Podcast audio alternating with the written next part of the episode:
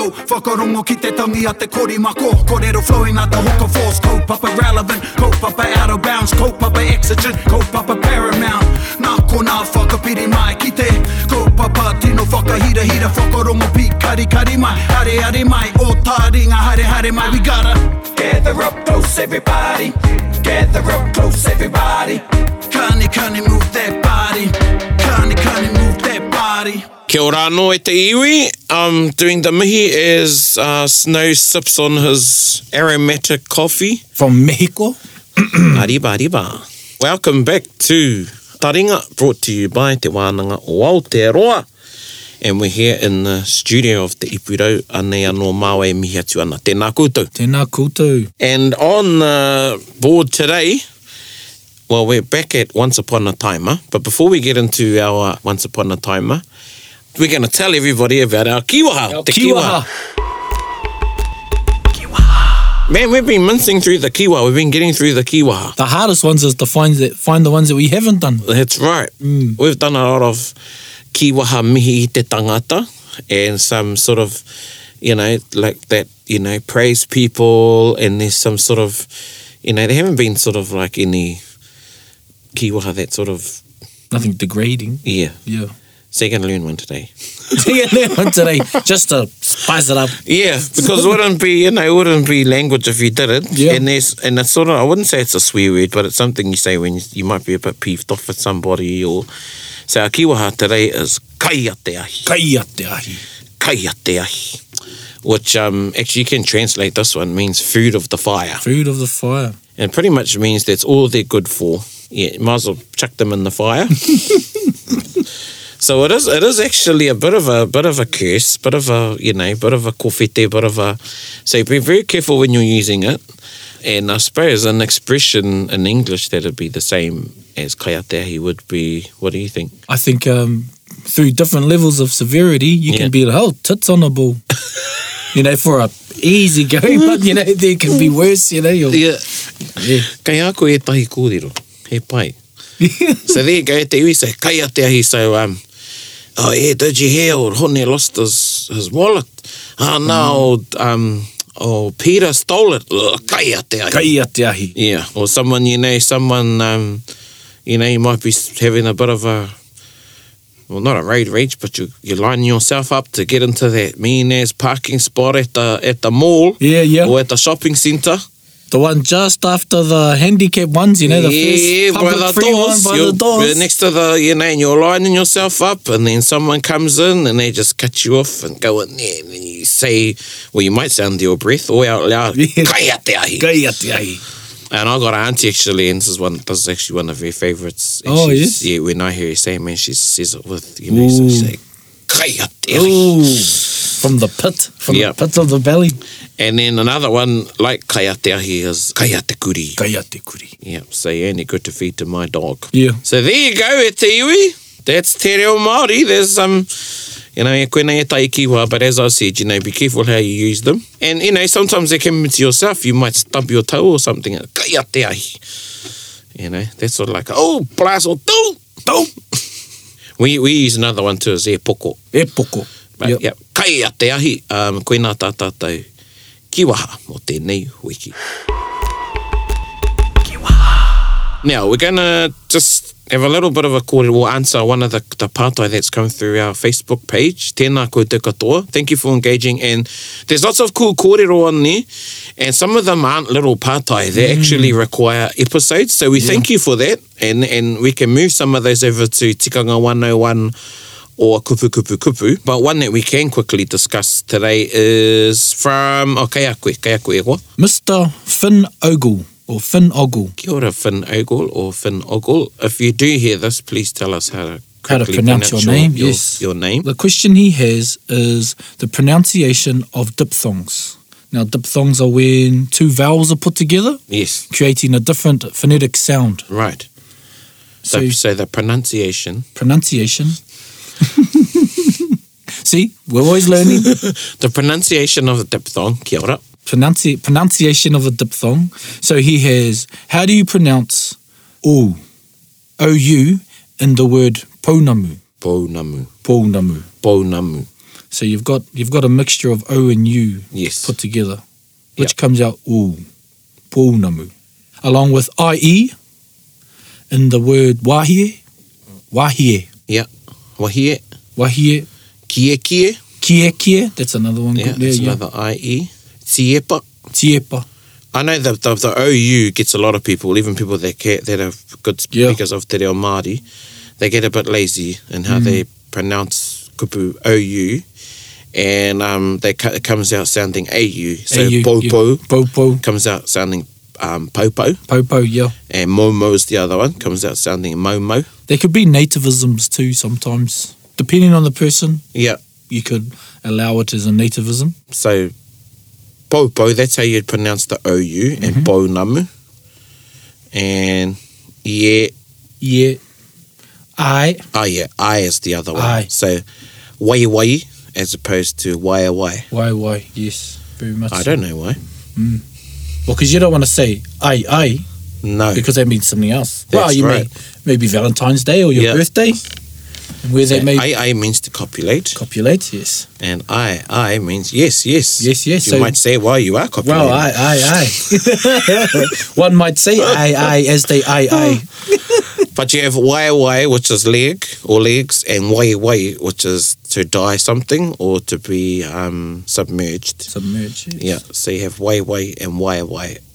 So those are those are those are the harder diphthongs Mm. to. Well, not say hard, hard or difficult, but they take a bit more effort.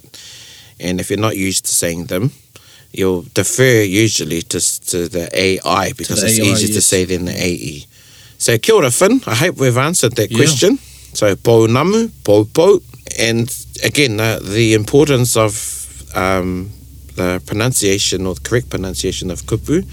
You know, you'd say ngā mihi o te tauhou, not ngā mihi o te touhou. Yes. yes. Because ngā mihi o te tauhou is Happy New Year's, and ngā mihi o te touhou is Happy New Bum. might be yeah, you might be um. You might have a new You bum. might be post surgery. Yeah, you know, you got a you know you got a butt job. Yeah, yeah. So you know, you're happy about it. Could be so, like, yeah. so that's the difference. You know, it makes a big big difference. You know, if you do just some, and I've had it. Yeah, yeah, you could. eh? And then you might say, you might get around the other the other way. And you might get the the, the, the you might say toe and hoe. Hoe. So you do a double one. Yeah, yeah. So toe is bum and hoe is wind. So you go hari hari toe hari toe hoe. Do ho. So you got a happy windy I'm bum. happy when they, you might be yeah you might be um, acknowledging their their flatulent Yeah. Sorry, Finn, we didn't mean to, you know. it's- We get, but that's yeah, that's what can happen if you're Yes. not pronouncing the words properly. So there you go, e te iwi. Kia tika te whakahua, and we, we had a little episode on whakahua, but it's good to come back um, with the diphthongs. It can be a bit Mm. challenging for some people. and as Brownie has been a, a judge in Matatini and Kapahaka competitions judges are very picky on Oh, definitely. pronunciation yes Yeah, yeah, yeah. Yeah, it's big on pronunciation, particularly now that Te Reo is in there. But Mm. um, yeah, because as I said, it can just change, mean something. And it shows to me that the attention hasn't gone into the reo. the detail of it Yeah. yeah, the reo So, um, koe nā tātou kōrero mo te whakahua, or Tēnā koe, particularly Finn. dip thing, dip things, the thing the thing dip thongs, kōrero, kōrero. kōrero kōrero And um, ana, ko tā tātou kiwaha, our kiwaha is Kaia Te Ahi, and we'll now launch into Once Upon a Time. E te iwi o koutou taringa, ho mai. Once upon a time, the great Maui, the mischievous, cheeky, and curious Maui, stared into the flickering flames of the fire. He was hypnotized by the blaze, and as he stared even deeper, watching the embers, the glow from the fire upon his face showed his mother Taranga that he was deep in thought. He had already committed many great deeds, like slowing the sun, so they could enjoy longer days to fish, garden, and hunt, and longer nights like this to relax by the fire before retiring for the night. The look that Maui had on his face bothered his mother. Hey, Maui. Hey, Hana. What are you thinking about? I know that look on your face. I saw it before you went to Slow Tamanui Te Rā and when you went on that big fishing trip of yours with your brothers. Maui heard his mother talking to him, but was not really listening. The sound of the fire crackling and the hissing of some of the damp wood he had just put onto the fire held him in its spell. E titiro noa nei te ahi. I'm just looking into the fire. His mother pressed him. I and I can see you're looking into the fire. Are you thinking of some different cooking methods? E kao. No reira, yeah. Well, what then? E, e whakaro noa anau. I'm just thinking. E whakaro ana ki te aha. Thinking of what? Or should I say, thinking to do what? E mōhio anau ki a koe Māui. Kāre koe e whakaro noiho. You don't just think, you do. E rongo anau i te pāmahana o te ahi nei. I can feel the warmth of the fire. And I'm wondering, where does it come from? Ana, koia. I could see you looking into the ahi and knew you had a burning whakaro in there, bursting to come out. Koia hoki. We have to look after the ahi and make sure the embers we keep safe in the ahi komo do not get wet. I'm hoha. I want the power to make the fire. Fire. Fire was kept by each whānau, and the village had a special place where the embers were kept smouldering in the ahi komo. They would be buried and would smoulder away for weeks, months even. But Maui wanted the knowledge of how to make fire. Hey aha tāu Māui, never mind yours. There's enough fires in the village and the ahi komo is well looked after. E moi. But, but what about Mahuika? Hey aha mau, don't bother yourself thinking about Mahuika. This wasn't enough for Maui. He needed to know, and sleeping was not going to help the burning desire to know that he had kindled within. And so, when everyone was asleep, he went through the village and put out all the fires. He even tipped water all over the ahi komo, so not one single ember was left. In the morning, the village awoke. Hey, ko piro ko tōna ahi. All the fires have been extinguished. Even dahi komo. Kua kewa. Maui! Uh, he aha. Don't you heaha me, boy. Engari, Engari, what? You thought by putting all the fires out, you would learn the secret of fire? Well, yeah, I did actually. Kei a koe mō te mahi tinihanga. Mom! Taranga knew there was no other way now. She had to tell Maui about his kuia, who held the secret of fire. Hā tēnā, tirohia e koe te urauratanga ki tawhiti. Look, there in the distance, beyond the horizon, kei kora kato kuia a mahuika e noho ana. Your kuia mahuika is the keeper of the fire. The rest of the village is too scared of her, so you have to go, as we need fire to live. Ah, karati. Kua haere ahau. Oh. I'm off. I'll go see the kuia and sort us out. E Maui, kia tūpato koe, you'll suffer the wrath of the old lady if you try any of your antics. Come on, Mom. I'm Maui. Maui gathered some light provisions together for his journey to see his kuia Mahuika. As he prepared, he thought of what he had heard from others in the village that the old woman was not to be trifled with. However, he, the great Maui, had slowed the sun and caught a fish big enough to live on. So why should he be afraid of an old woman? Maui set off that day while Tamaitera was still low in the sky. He konei e whai? Ai, kia hoki mai koe, ne? Don't forget what I said about your kuia, ne? Yeah. E ki, e ki, don't you yeah, yeah, yeah me? Maui had more than enough to think about. What was he going to say to his kuia? Hea aku kōrero ki aia. What was he going to do? Me aha. He walked on and on towards the glow where his kuia lived, and eventually arrived at the entrance of a cave where the glow emanated from. He could feel a warmth coming from within the cave. He walked carefully to the mouth of the Anna. Oh, wait there now. Who is that creeping around out there? Ko ahau. Ko Maui. Maui tiki tiki a taranga. Ai. How to hide mai ki konei. What brings Maui the trickster here? E kui, ko piro katoa ngā ahi o te kāinga. All of our fires have gone out, so I've come to ask if you can gift us some fire. Nah, I would have thought one as smart as Maui Hanga Hangaro would have had the brains to look after the fires you had. Tika tau e koe. We didn't keep the ahi kormo burning, and it rained, so Whakamatu atu. Enough. Hara mai koe. Maui entered the cave and was amazed at what he saw. He had tried to imagine what Mahuika looked like, and while the image of a wrinkled old lady with long grey hair fitted what he saw before him, the sight of ten burning maikuku at the tips of the bony fingers of the queer took his breath away and made his hairs on the back of his neck stand up. Anei, Maui. Mahuika plucked one of her flaming maikuku from her hand and placed it in some damp bark. Manaki tia e Maui, look after it. Go straight home and rekindle the fires. Hoatu. Maui left the cave of Mahuika, but the cunning Maui would not just go straight home. he had other plans. He walked a short distance to a stream he had passed and dropped the burning maikuku into the water. Maui returned to Mahuika. E kui, as I was crossing the river, the matikuku got wet and Oh, katahira. And what, you're expecting me to give you another of my matikuku? mahuika. If we don't have fire, how are we expected to cook our kai and keep warm? Ai, ai, ai, ai, ai. All right, all right. Tiri, tiri. Hoha no iho te whakarongo ki a koe. Anei anō tētahi. Mahuika plucked another of her matikuku and gave it to Maui. Maui repeated what he had done before, dropping the burning matikuku into the stream and returned to Mahuika. Hea hai nai nai. What now?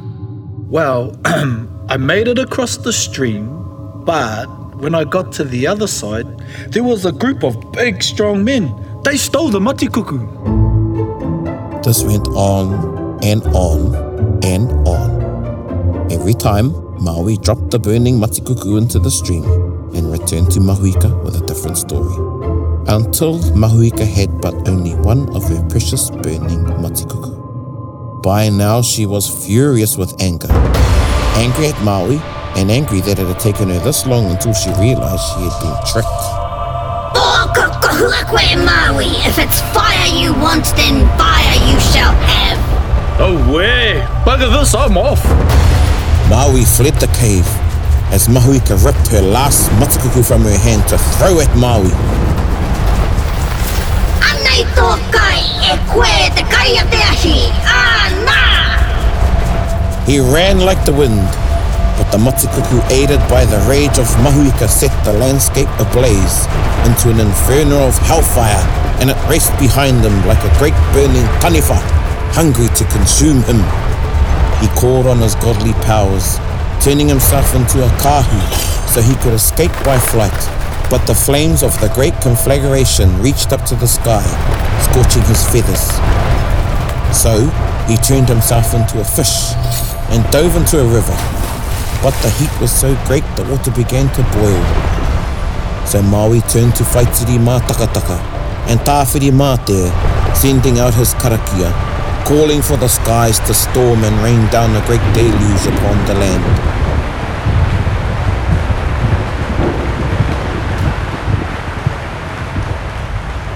After the rain stopped, what was left was a burnt, charred, steaming landscape. Maui walked through what had once been a forest, hoping to find a remnant of the fire from the matikuku of his kuia, Mahuika. And he found it, hidden in the wood of the Kaikōmaku. Ah, well, Mum, uh, I have the knowledge of fire. Ah, te āhua nei, even though you nearly burnt us all in the process. Hioia no kua ako. We just need two pieces of dry wood from the kaikomako tree to rub together. And we're away. Boom! Fire! Koea kei a koe. And that is the story of how Maui learnt the secret of fire. Maui. He never ceases to amaze me, that fella Maui. Amazing. These should be movies, not like the movie that we know of now about Maui, but Which movie that we know of now? Who are you talking about? for Moana. Oh, okay. Because they have, they're our stories and Yeah. Um, once Taika is over his um, Marvel phase, he can come and shoot these movies if he wants. I think the great thing about Mao, and I know just recently we were talking about the islands, Hmm. you know, huge, huge corridor for Maui and um, Hawaii. Yes. And right up through all of our Pacific whanaunga, through Te Moana Nui a Kiwa, our whakapapa connects us, our Yes. toto. But the other thing is the core is the kōrero tuku iho. Maui is, is one of those heroes in i roto i nā kōrero that connects us. Yeah. Historical as a- footprints. eh? Yeah, as They a are. Pacific people. Yeah. Um, I find that amazing. The stories that we have, that we share. the differences and the similarities. Mm. I have a nephew, and Yeah. he's he's quite um, uh, he's into Maui at the moment, Mm. you know, because of because of the movie. He's Tongan as well, and Mm. I said to him, "Your homework for this week, Sione, if you're listening, his homework for this week is to find out Maui and Tonga."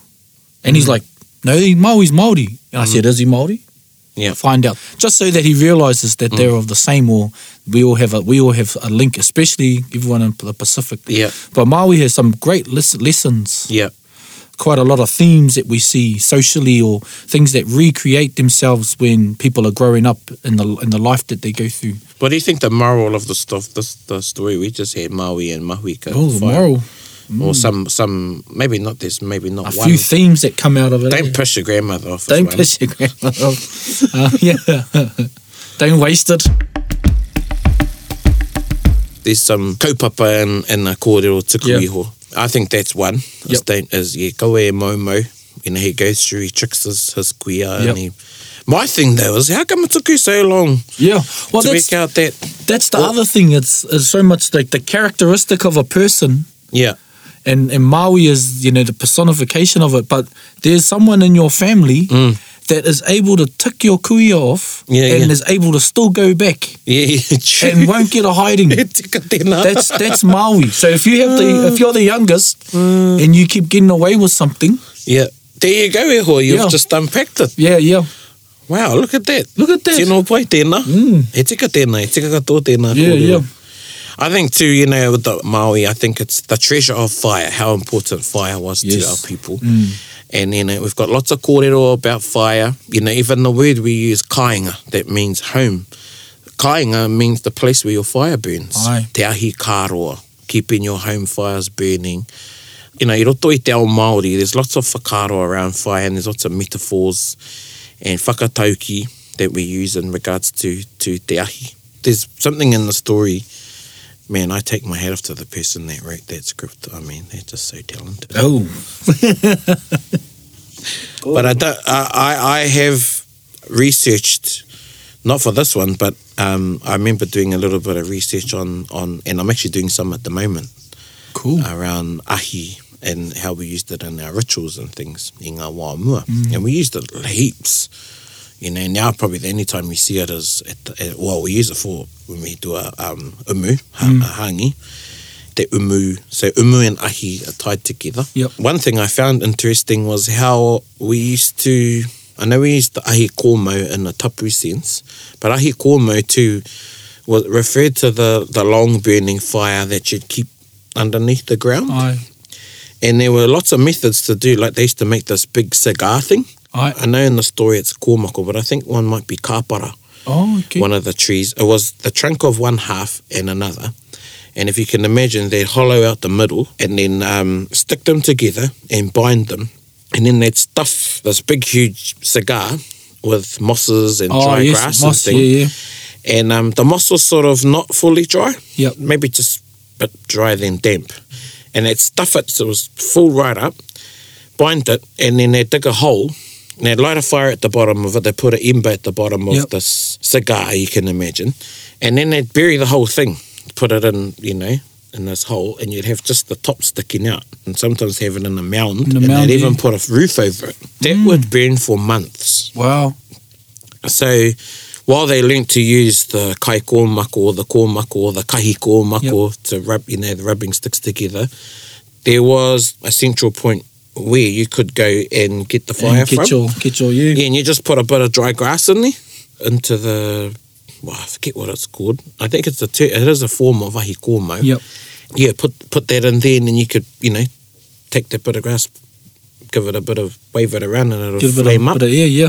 I've heard certain accounts because our people were, if they if you didn't know this, is that they were nomadic, so s- and seasonal, yeah, and so that place they could go back to there, and yeah, it's in reference to the ahi ka. So when you have claim to that area, that was that could have been one of the examples of it. yeah. And then in the wet in the wet months, Mm. Yeah. you know, when it was a bit harder to make fire, Yep.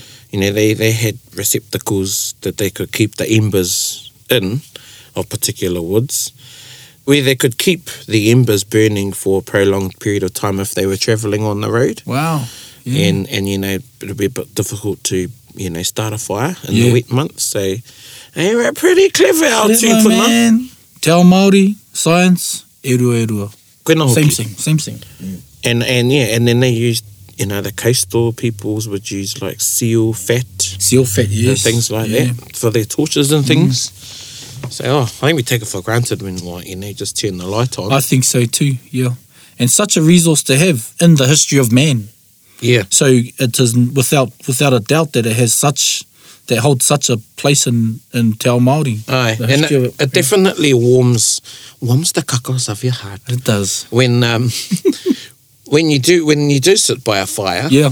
my kuya, she just used to stare into the Yeah. fire for hours, and I used to wonder what was going through her mind. Mm. Yeah, I like it when the, when the whare's got an open fire. Yeah, something about it, eh? Yeah, there's something about fire. It's a fire. That's a fire. fire. Yeah. Fire. There's something. Yeah, I'm a bit of a pyrotechnic. Yes, You know, same when I was little, you know, I Yeah. nearly burnt our house down. Yeah, Did I'm you? off. Yep. Yeah. Yes, yes. So I've got a man, Mahuika, go way back. Yeah, yeah, we have a Um, but yeah, e te iwi, there's lots of kōrero out there about fire and um, one of the whakatauki that I like, I'm going to share with everybody and it's in the Waiata o Te Wiki. Taku ahi tawhiti, taku mata kīporo, taku ahi tūtata, taku mata kikoha. Mm. Which means if I am at a distance from my fire, the point of my spear becomes blunt. But when I'm close to the fire, I can keep it hard and sharp. which means if you're passionate about something, you need to remain close to it to nurture, To nurture, to yeah, nurture yeah. that passion, and that's the that's the fire. Uh, The the further away you get from it, you know, then the passion for it or your your longing to do it or whatever dies. In the literal sense is, you know, in the old days, if you didn't have a fire, you couldn't harden your weapons or Yeah. your spears Oh, true. they, they, there was That- your yeah. Mm. yeah, use it. They'd use the heat of the fire to harden the, the tips of their weapons or their spears and things. Bringing that back to Te Ahi Ka Mm. in terms of where you're from, if you don't go home enough, you gradually you forget how warm it is by that fire, Yeah. this metaphorical fire. And when you're when you've been sitting in the cold, you get used to it Yep. and you forget how warm it is next to the fire. And it's not actually until you get back to the fire that you realise that you're actually cold. That you're cold, yeah. Yeah, and and um, I use that expression for someone our hapu that have been gone from home for a while, and when they come home, they feel the warmth of the fire. Yeah, so we have the ahi ka, and what do we call the ones that live abroad? There's ahi ka and ahi tere tere. Right. ahi mahana was another term Yep. I've heard, or ahi tere tere.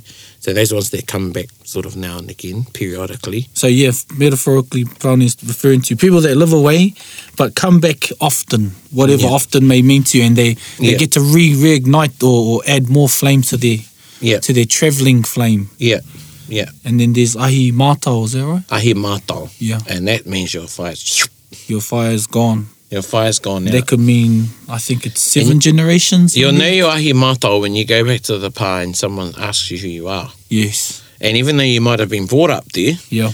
you know, there's been a whole lot of generations now after you. Mm. And, um, you know, they, m- they may not mean to be, but it might sound rude. It might even hurt your feelings. Yes. um, that you're being, hey, who are you? You know, and that might not. I, we could apply that to some. oth- You know, I'm I'm I'm ahi mātau in the gym at the moment. oh, I was ahi tere tere a couple of weeks ago, a few weeks ago, but I've gone back to ahi mātau. Yeah. but you're always allowed to return. That's right. And that's the you're always allowed to return to reignite that flame. Yeah. So um, koina e tai kōrero, and that was there. They look even got a whakatauki um, that you can um, look up, but it's taku ahi tawhiti, taku mata kīporo, taku ahi tūtata, taku mata kikoha.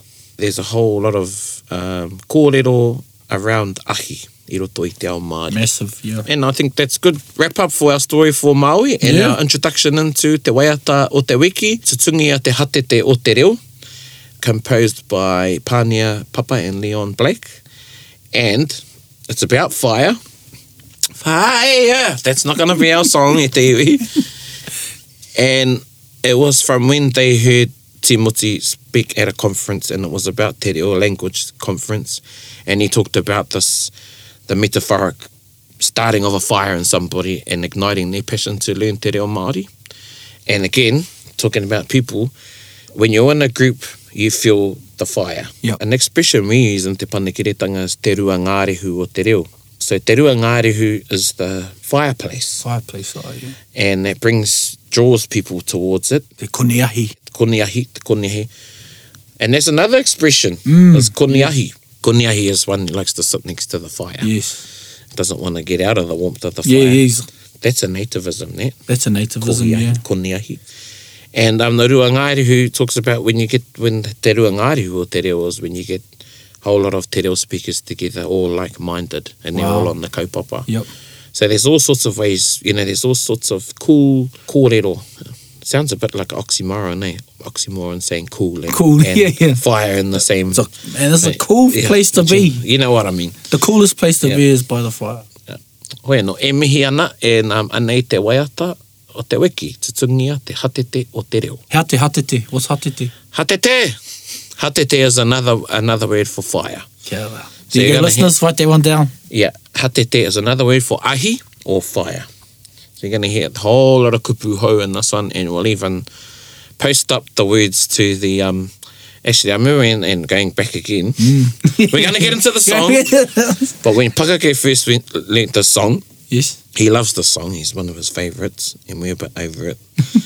when he first learnt it, and he went back and he was singing it, and um, one of his kaumātua heard. Oh no, I think it was his wife actually, and she said, "How te rā reo haina mana e kōrero ana koe," Mm. because it had a lot of words in there that no one you know hadn't heard before.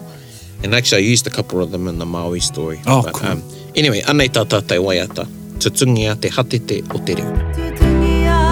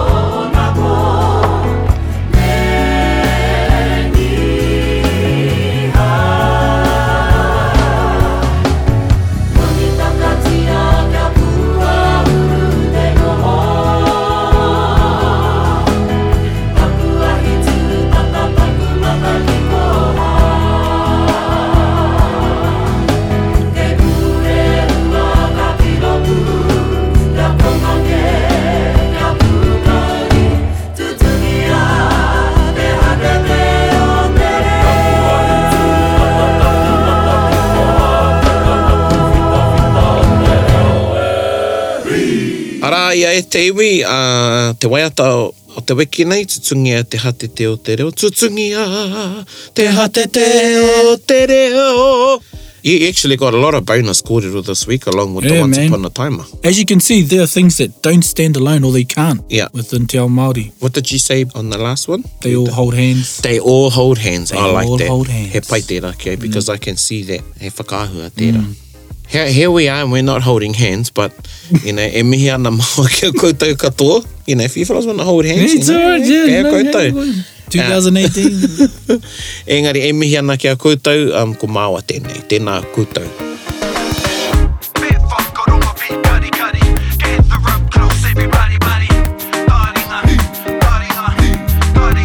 Yeah, tahuri mai ki au Whakarongo ki te tangi a te kori mako Korero flowing a te hoka force Kaupapa relevant, kaupapa out of bounds Kaupapa exigent, kaupapa paramount Nā kona whakapiri mai ki te Kaupapa tino whakahira hira Whakarongo pi kari kari mai Hare hare mai, o tā ringa hare hare mai We gotta Gather up close, everybody.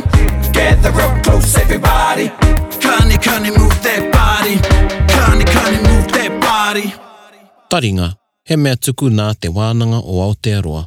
To listen to more episodes, search for us on your podcast app and subscribe.